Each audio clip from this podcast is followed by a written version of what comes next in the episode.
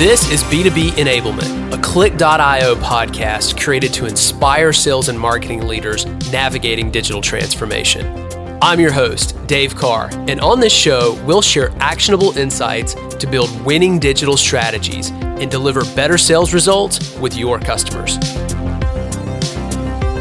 Well, hello, everyone, and welcome to episode number 16 of B2B Enablement. We've got a great topic today. We are going to dive into how to approach industrial marketing the right way. And with me today, I have Joe Mills, who is a business development manager at Element 3, uh, a marketing agency that focuses heavily on uh, working with industrial clients. And we're going to have a lot to talk about today. so, uh, first and foremost, I'm going to give Joe just a couple of seconds here to do a quick intro of himself, and then we will hop right into the topic. Thanks, Dave. Yeah, it's great to be here. Thanks so much for having me on. Uh, in, my role, I'm super fortunate to meet with anybody who starts working with Element 3. So, in that role, I get to experience everything from local businesses that are trying to expand regionally, all the way to national brands that have a footprint throughout the United States and even across the world. Um, so it gives me a really wide range of perspective on challenges people face. Um, and I'm excited to discuss with you today on the sort of commonalities that I see across the challenges industrial companies are facing and areas that they should be focusing on for running really strategic marketing. Great. Well, Joe, again, we're glad to have you on. And, you know, this is such an important topic, I think, for so many people because, you know, as we look at the post COVID world, there is just so much that is changing in marketing for, mm-hmm. for industrial. And, you know, we, we've said it so many times on this podcast before, you know, COVID accelerated digitalization and marketing efforts by a decade. Um, mm-hmm. And so, you know, as we're starting to look at this, this topic, I know, you know, you are fortunate to work with a lot of leading industrial partners uh, on their marketing strategy.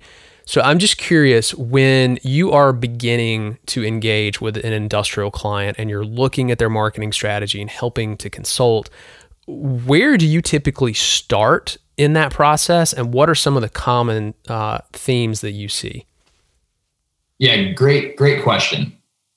I think to begin with where we where we start and how we get there, because everything we do is custom, every solution is custom as well. It does sometimes present a challenge of asking the question like, well, where do we start? Everybody's got a unique business situation. Everybody has different challenges they're trying to solve for. But at the end of the day, what's helped us is to create frameworks that we're viewing through. And the three frameworks that we like to think about new opportunities within are story, strategy, and scorecard. And we think about them in that order. So as we're talking to a, a new potential partner in the story element that really is the brand. Do you have a defined place in the marketplace? Is your positioning clearly defined? Do you have a noble why for why you are in existence? Is it something beyond just a product? If you haven't gotten there yet it's very likely that we are going to be moving toward that beginning point. On the flip side you might have a really clearly defined brand and you actually manage it well and you keep it clean inside of the marketplace. In those sorts of elements, we might be looking more into this strategy portion, thinking about how do we take that into the marketplace more effectively. Oftentimes, people come to us with pretty defined things happening inside of the business, like, hey, we're, we're doing a new market launch, or hey, our product life cycle is about to turn over. You know, maybe they've come to the end of like a seven to 10 year product life cycle, and they're like, hey, we've we've got to get back in the marketplace with this new updated version of, of what we've been selling. Help us do that effectively pretty rarely does somebody have all of that wrapped up. So the only spot that we pretty much never start with is okay, let's build you a scorecard that allows you to get actionable data out. If you're doing, if you have a really clear story already and you have a very good strategy in place, the likelihood of us having a conversation is pretty low. So I know for us, we're typically looking at those first two pieces, but we're also trying to define how many I don't knows still exist, right?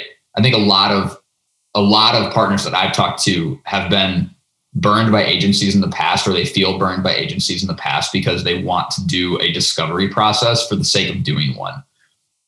We also want to do a discovery process. Let's not get that twisted. We want to have the time to learn your business and to do research and to learn. But the fact of the matter is, if you walk in with all the answers and we are not finding a lot of I don't knows inside of the sales process, then the likelihood of us being a great fit is first of all, small, and the likelihood that you need an actual consultant outside of an actual executioner is also pretty small. So as we're hunting for where to start, we're starting to try to find where is there the least definition around what's already happening inside of your business, and therefore where can we provide the most value. If we can't find those areas, we either aren't smart enough to work with you and we haven't solved the problem that you really need to have solved, or you're so on top of things that you need to find like a really good executioner inside of that space and just give them the information and let them go. So that's kind of as we're thinking about where we're starting and and what we're hunting for. That's the stuff that I'm listening for inside of the conversation and it helps us determine which bucket are we starting in and hey, are we a good fit to solve this or not? Yeah, you know, I think so many industrial businesses too because marketing is has historically been viewed as sort of, you know, the flyer making department or the coloring in yeah. department, you know, um, it, it's very hard, especially at an executive level, to understand number not only where to begin, but also how to work with an agency. And I think it makes mm-hmm. a lot of industrial companies uncomfortable. Um, and I can say this having, you know, I ran marketing for a 1.2 billion dollar company. And we started using an agency, and it, I remember, you know, the the amount of work we had to do to make people feel comfortable about that, and it, it mm-hmm. it's it's always tough. But I think that, you know, back to your story, strategy, and scorecard example, you know, I think a lot of times industrial businesses jump too quickly to trying to wanting to put things on that scorecard immediately, right? And marketing takes time, especially if you don't have a story. You know, so building that and then building that into the strategy of okay, how are we effectively going to execute in the marketplace and and then measuring. And I'm not saying that, you know, you shouldn't measure any marketing activity, but I think so many industrial businesses fall short because they try to measure too soon and they don't yeah. they don't focus on the value that the story creates. Um, when when you guys are are engaging with clients, like how are some of the ways that you're typically making people feel a little more comfortable about that process, or how you're leading particularly executives. So I'm, I'm really yeah. thinking like, you know, if I'm a marketer listening to this, right, in an industrial company, how do I help yeah. my my executive team feel more comfortable about that process? Yeah, it's a it's a great question. Probably the single biggest mistake that we see people make inside of the the marketing process is trying to tie everything back to a clearly defined ROI you should not be engaging if there isn't an expectation on a return on investment in the future. But from a brand element or a story element standpoint, the question I like to ask is, well, what's the what's the ROI on hugging your mom? right. Pretty hard to define, right? But if you can if you can do that consistently, your relationship with her is probably going to be better. So I think as as an, if I'm an internal marketer and I'm trying to help my leadership team see the value in taking the foot off the gas pedal on things like paid advertising and lead generation campaigns, which are wildly important and are ways that you can very clearly, you know, you look at your return on ad spend, you look at how many leads did this generate. Hey, let's make sure we have automation or sorry, marketing technology in place that allows us to see this person came in our funnel here because of this piece of, of marketing collateral that we put out and it closed over here and now i can start to define my return on investment of this campaign. All of that is great and we think that's extremely important and that's why a scorecard is an element of what we do. But the fact of the matter is if you don't have a story to tell you're going to pump millions of dollars into facebook ads and linkedin ads and google ads and, and every other channel industry publications and direct mail campaigns, and everything you can think of from a lead generation standpoint. And it's going to fall flat.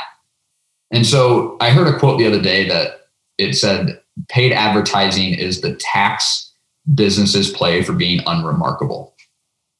And I think that goes a little bit far on the pendulum, right? A little bit too far past where I think the, the truth is. But it does start to get to the point of if you want your paid advertising to perform at its peak, if you want to get the biggest return on your investment when you go to actually spend with media partners, having a story that resonates with your potential buyer is only going to amplify that return on investment. So as I think about how to talk about that to your leadership team is like, hey, do you want to waste your money when we run ad- ads or do you want your ads to be really much more effective?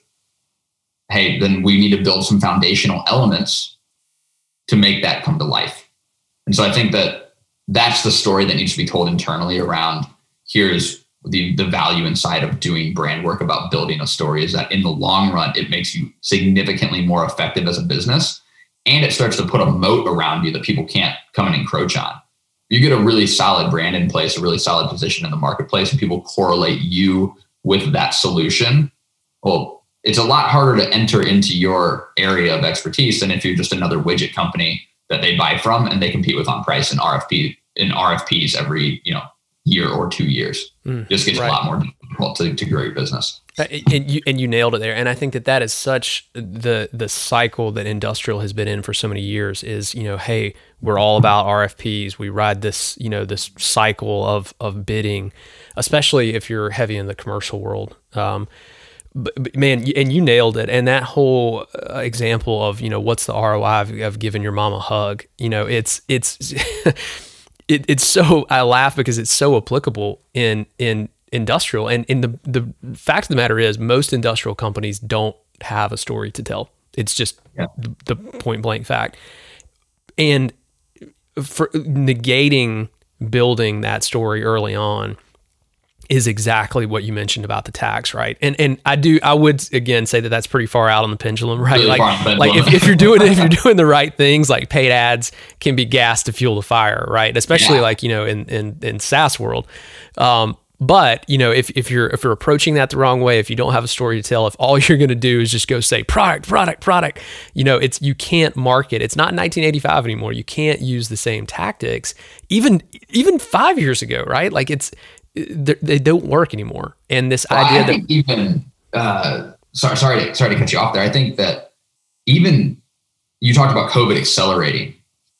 Well, if you look at sort of the rate of digital um, engagement from let's say uh, February 2020 in the United States to June of 2020, well, you see a massive increase in April, right? March and April, everybody's at home, everything's online I'm going to just get online and engage, right? So paid ads were getting a lot of impressions. They were getting tons of engagement and e-commerce went through the roof, right? I mean, manufacturing's gone through the roof. People have really started to increase their purchasing, interestingly, inside of this pandemic. Now, obviously, there are industries, sectors, businesses that have been crushed by this, no doubt. But I, I know a lot of people have also experienced a real boom. We've seen clients that we have who are industrial inside of like the housing market, for example, I mean, if you sell lumber, if you sell sort of um, attachments to the house to improve the home experience, like you're blowing up right now. Yep. So all this digital engagement happens. There's tons of noise. There's more noise than there's ever been, and everybody's making a return on their on their ad spend. Well, consumers, and remember when you when you're a business, you know, we're talking B2B marketing.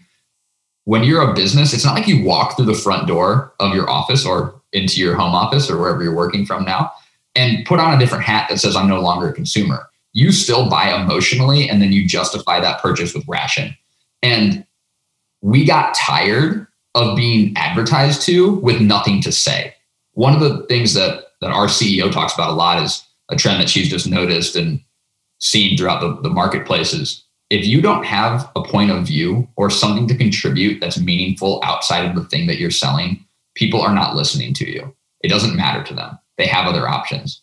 And so you have to have this sense of what do what is my reason for being and why should you pay attention to me? Why do I matter? Why am I more than just another unit on your desk that you're holding on to? Why do why am I more than just a component of your supply chain? Like that idea of having a point of view, of having something to say to actually contribute is is what's making digital ads either be engaged with or just swipe past because there's right. just so much noise. Yeah, I couldn't agree more. And and you know, we'll circle back to a point you made earlier around you know measurement and ROI. Mm-hmm. And I think you know going back to pendulums swinging, I think one thing that we're going to see swing the other way is you know as marketers rewind the clock five six years, you know we we felt like we had to measure everything, and yeah. measuring is good, attribution is good, but it can also be over analyzed. And I think, again, when you start to look at foundational elements of brand, it, what's the ROI of giving your mom a hug? You know, like you can't put a number on that. And I think that to mm-hmm. make executives comfortable with that is always a challenge. Um, and, and, you know, and a whole nother discussion for a, a, different podcast, perhaps. But there's there's so much to be said around how to manage change in an mm-hmm. organization as a marketer when you're looking to make these big changes. And and you know, I'll try to touch on it in some future podcasts. I don't want to take us down the rabbit hole today. If you're interested in hearing from some other people that are experts in this, one person I would tell you to go follow on LinkedIn is MJ Peters. Uh, she's with Refine Labs now. She previously ran marketing at, at Firetrace. She talks all the time in her LinkedIn post about the, the change process. She did a lot of change management at Firetrace. So if you're interested in that, check it out. Otherwise, just know that that first step – in creating that change in marketing is going to be an emotional one. It's a, it's a difficult one for executives to get past, and it's a difficult one to navigate as a marketer. But if you do it effectively, there is there is big reward on on the flip side of that. Um, so to keep us moving, because again, I know we could we could talk about that all day, but uh, so we we've kind of talked about that foundational element of story, kind of moving on to the strategy piece as well. You know, what are some of your big uh, big thoughts that you might want to share with the audience around how to approach strategy if you're in that phase? And what are some of the typical mistakes and misconceptions that you see industrial marketers making when at that phase? Yeah, the, the biggest one is coming in with the tactics defined and no strategy put in place. Yep. So if you can think about a flow chart, think about strategy on the far left, and you've got a bubble that says strategy. In the middle, you've got your audiences defined and maybe it's only one audience just depends on your business and then you've got a set of messages that you need to communicate to them. And then you've got tactics and where and that's on the far right. So strategy and tactics are far away from each other.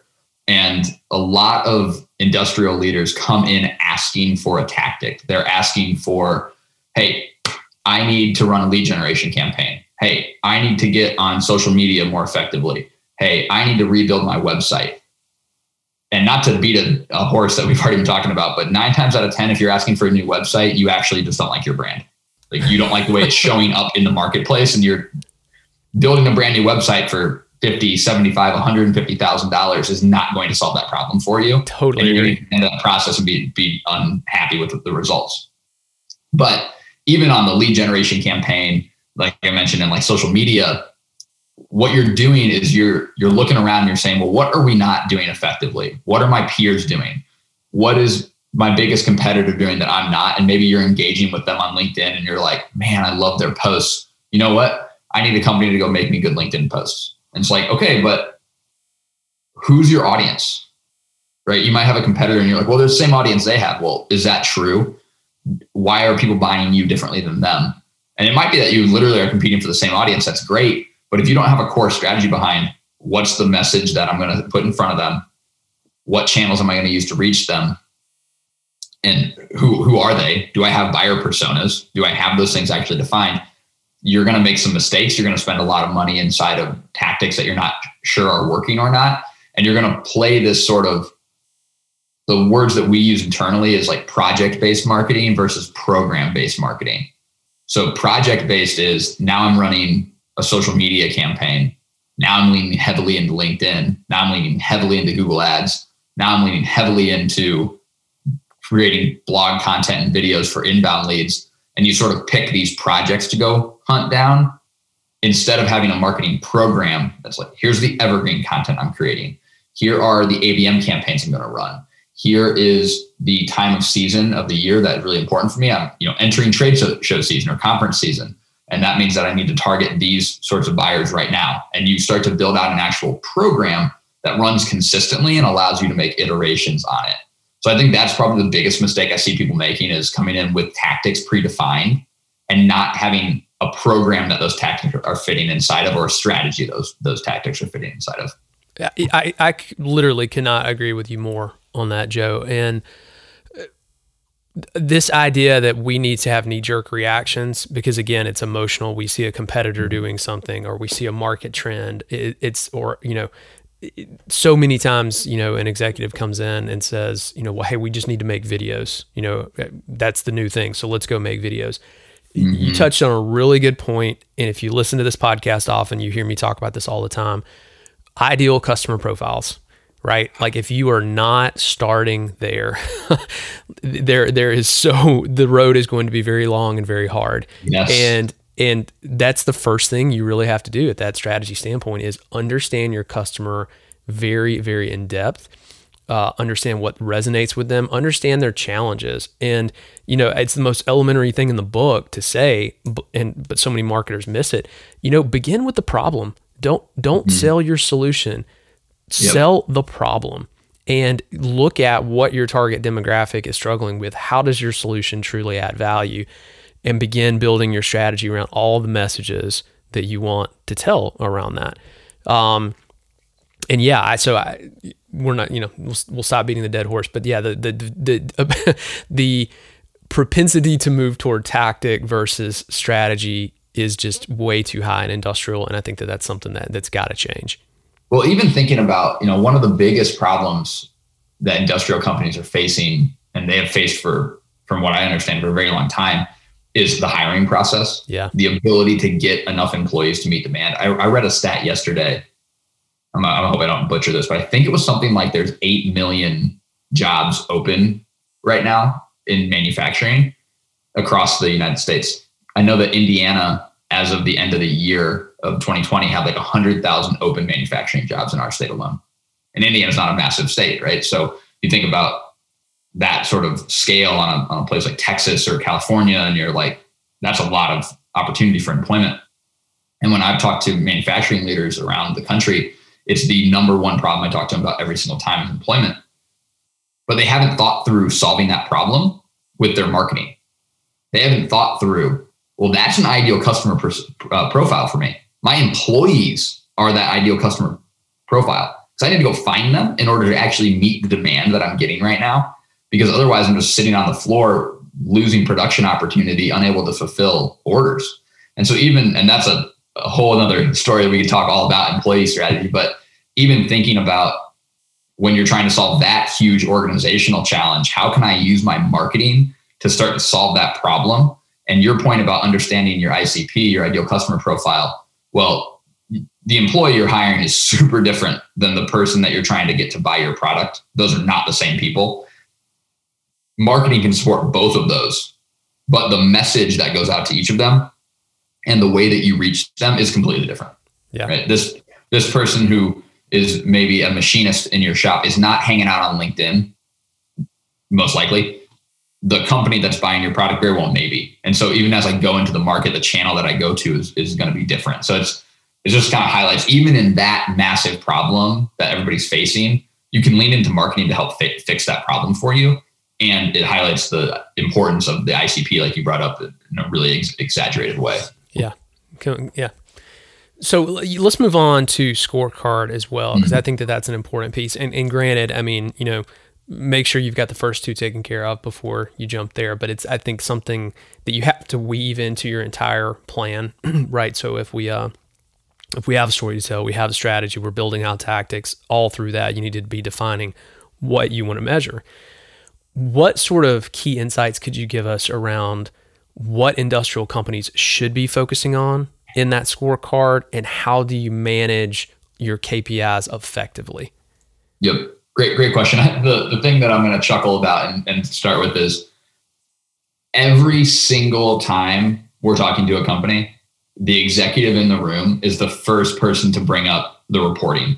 Always. It's Always. where every executive wants to start every single time. And you get it because they're trying to get visibility. What they're looking for is I need visibility into the effectiveness of what we're doing.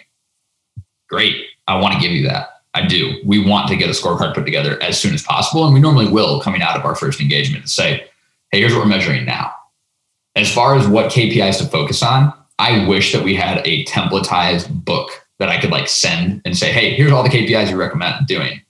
The challenge is that until you align marketing activities to business objectives, understanding what marketing should have ownership over in their scorecard is basically impossible. The most normal things you see are cost per lead, leads generated, marketing generated revenue. You can see things like weighted value of a pipeline. Those are some some standard KPIs that I would say more often than not are included inside of a marketing scorecard. But I think at the end of the day, the, the overarching one that you want to figure out how this fits into your business is that marketing should have ownership over your pipeline. If marketing is functioning as an RFP responder and internal communications department, it's underperforming its potential. It should be there to make your sales team more effective. It should be there to make sure your sales team is busy. You should have qualified prospects that you are meeting with because marketing has ownership over the pipeline. And so in your business, that might look, you know, depending on your sales cycle. And let's say that you you aren't going to be inside of big RFPs. Let's say that your world is you sell to, to Caterpillar, John Deere, Boston Scientific, these businesses that buy a, a, a piece of a component that goes into their new product line for the next five years, right? Well, that sales cycle is going to be long, it's going to be intricate, and your sales team is going to need to be involved in that for a really long time. Marketing doesn't need to generate you 100 leads a month. They need to generate you like two good ones, right? So your the things that you're now measuring are, are very different. Maybe one of your scorecard metrics is size of business. Are we getting in with the businesses that we need to? Maybe somebody else who sells a widget that is, hey, I'm selling a thousand of these a day, right? Or hey, I'm a SaaS company and I got to get this stuff out the door quick. And I don't need to worry about production schedule and intricacy of sale and it's pretty self-service. Well, now marketing is going to be trying to drive volume. And so just those those two very different business models start to indicate what your KPI should be for marketing.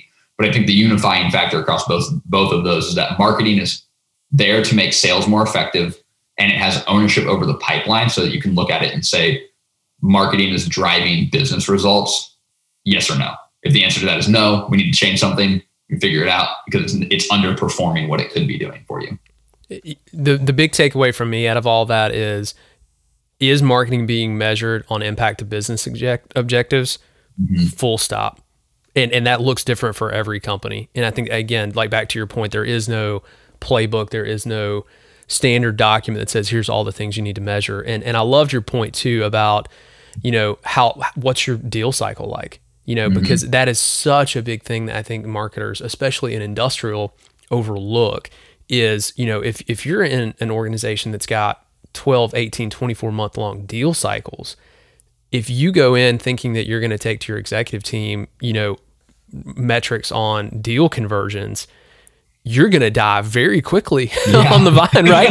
because because people are going to want to see results in you know a quarter, right? So it's like yeah. the, the thing I've always thought about is what are leading indicators, and if marketers are in a situation like that, like what are some things they can report on that do show leading indication of what that cycle is, and up front.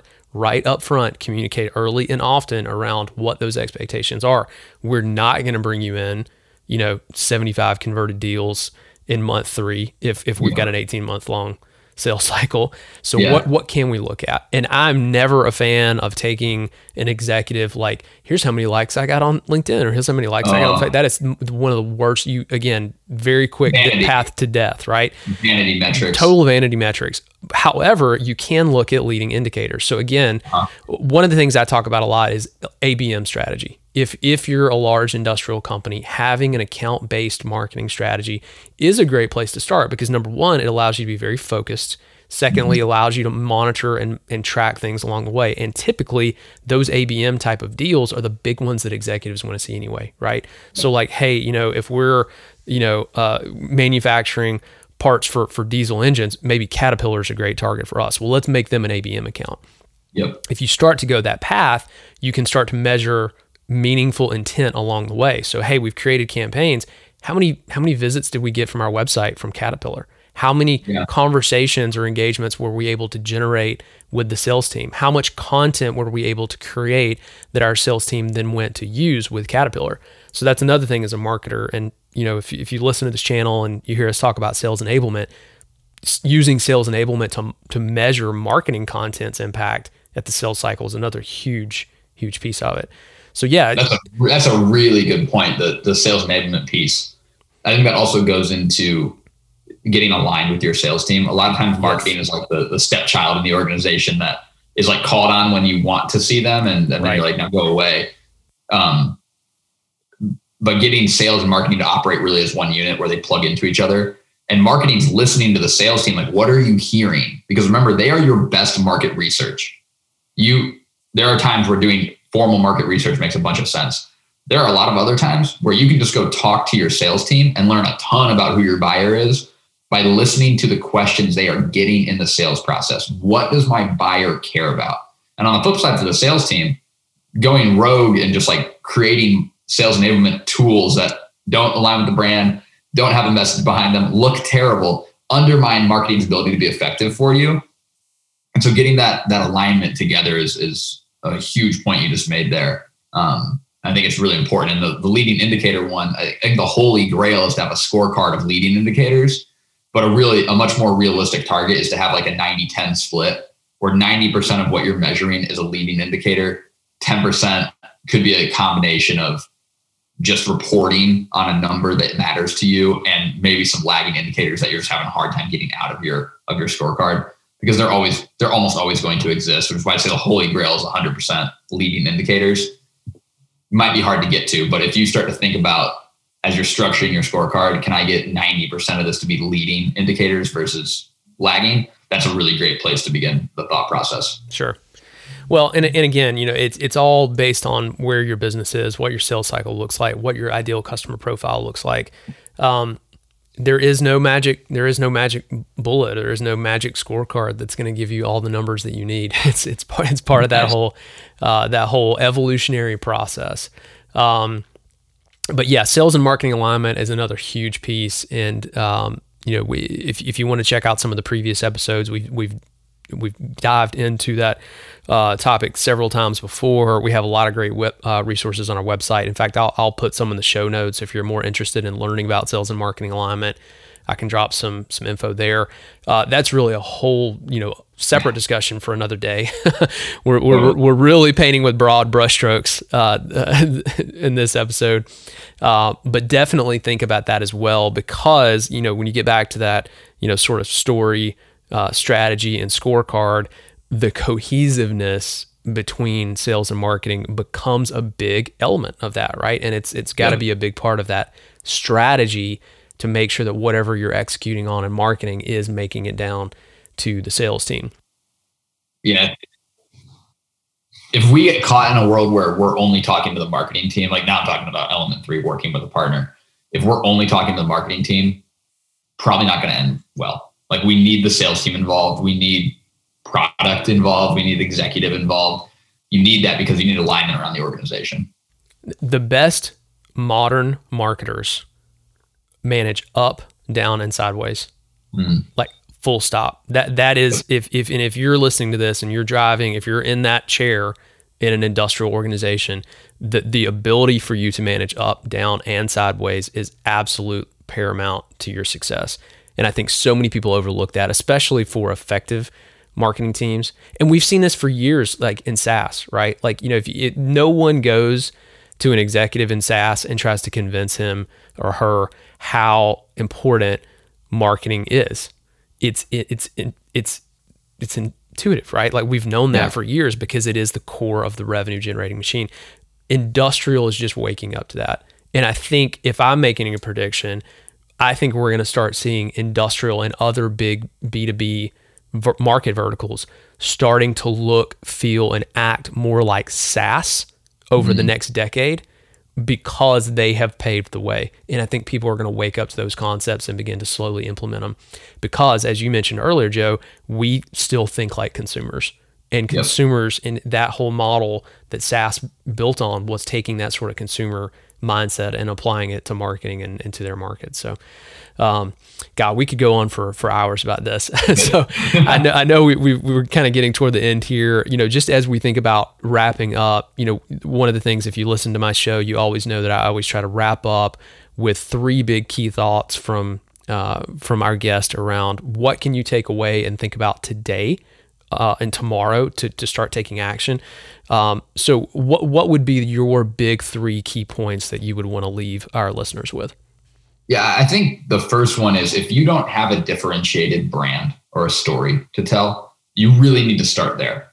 Um, and when I say if you don't have one, I mean if you haven't defined it. Every company has a story to tell. It's just about uncovering what's the interesting thread to pull that makes this real and makes it important to my to my customer. The second piece is that don't get lost in the world of tactics if you don't have your strategy defined. Allow your strategy to determine what your tactical efforts should be. That would be point number two. And I think the point number three is that the data that you measure is only important if it's actionable and that your marketing data should be tied up to business results. That is the, the third key point there. Don't get lost in, you brought up the like vanity metrics of likes and impressions. Try not to get lost in that unless those tie directly into your business goals that you are going for. Make sure that you are tying your metrics back to your business goals and make sure that the data that you are getting out of your of your scorecard is actually actually actionable so you can go and iterate on that and make it better over time three fantastic takeaways. Uh, Joe, this has been an, an awesome discussion, and I, I, almost wish that we had you know another hour because there's there's so many topics that, wow, that, we could continue to to go deeper into here. Um, but thank you so much for for joining today. Uh, for all those uh, listening, uh, if you have not done so already, um, if you if you find this content valuable, uh, go ahead and give us a good rating on whatever platform you're listening on. That helps other listeners find us. Um, if you'd like to stay in touch on this topic and more, go ahead and subscribe uh, to the channel. We'd love to have you back for other episodes, and feel free to go back and check out our, our earlier portfolio of episodes as well. And uh, Joe, thanks again for joining, and we really appreciate uh, you sharing your valuable insight with all of our listeners. Yeah, man, it was awesome to be on. Thanks so much for having me.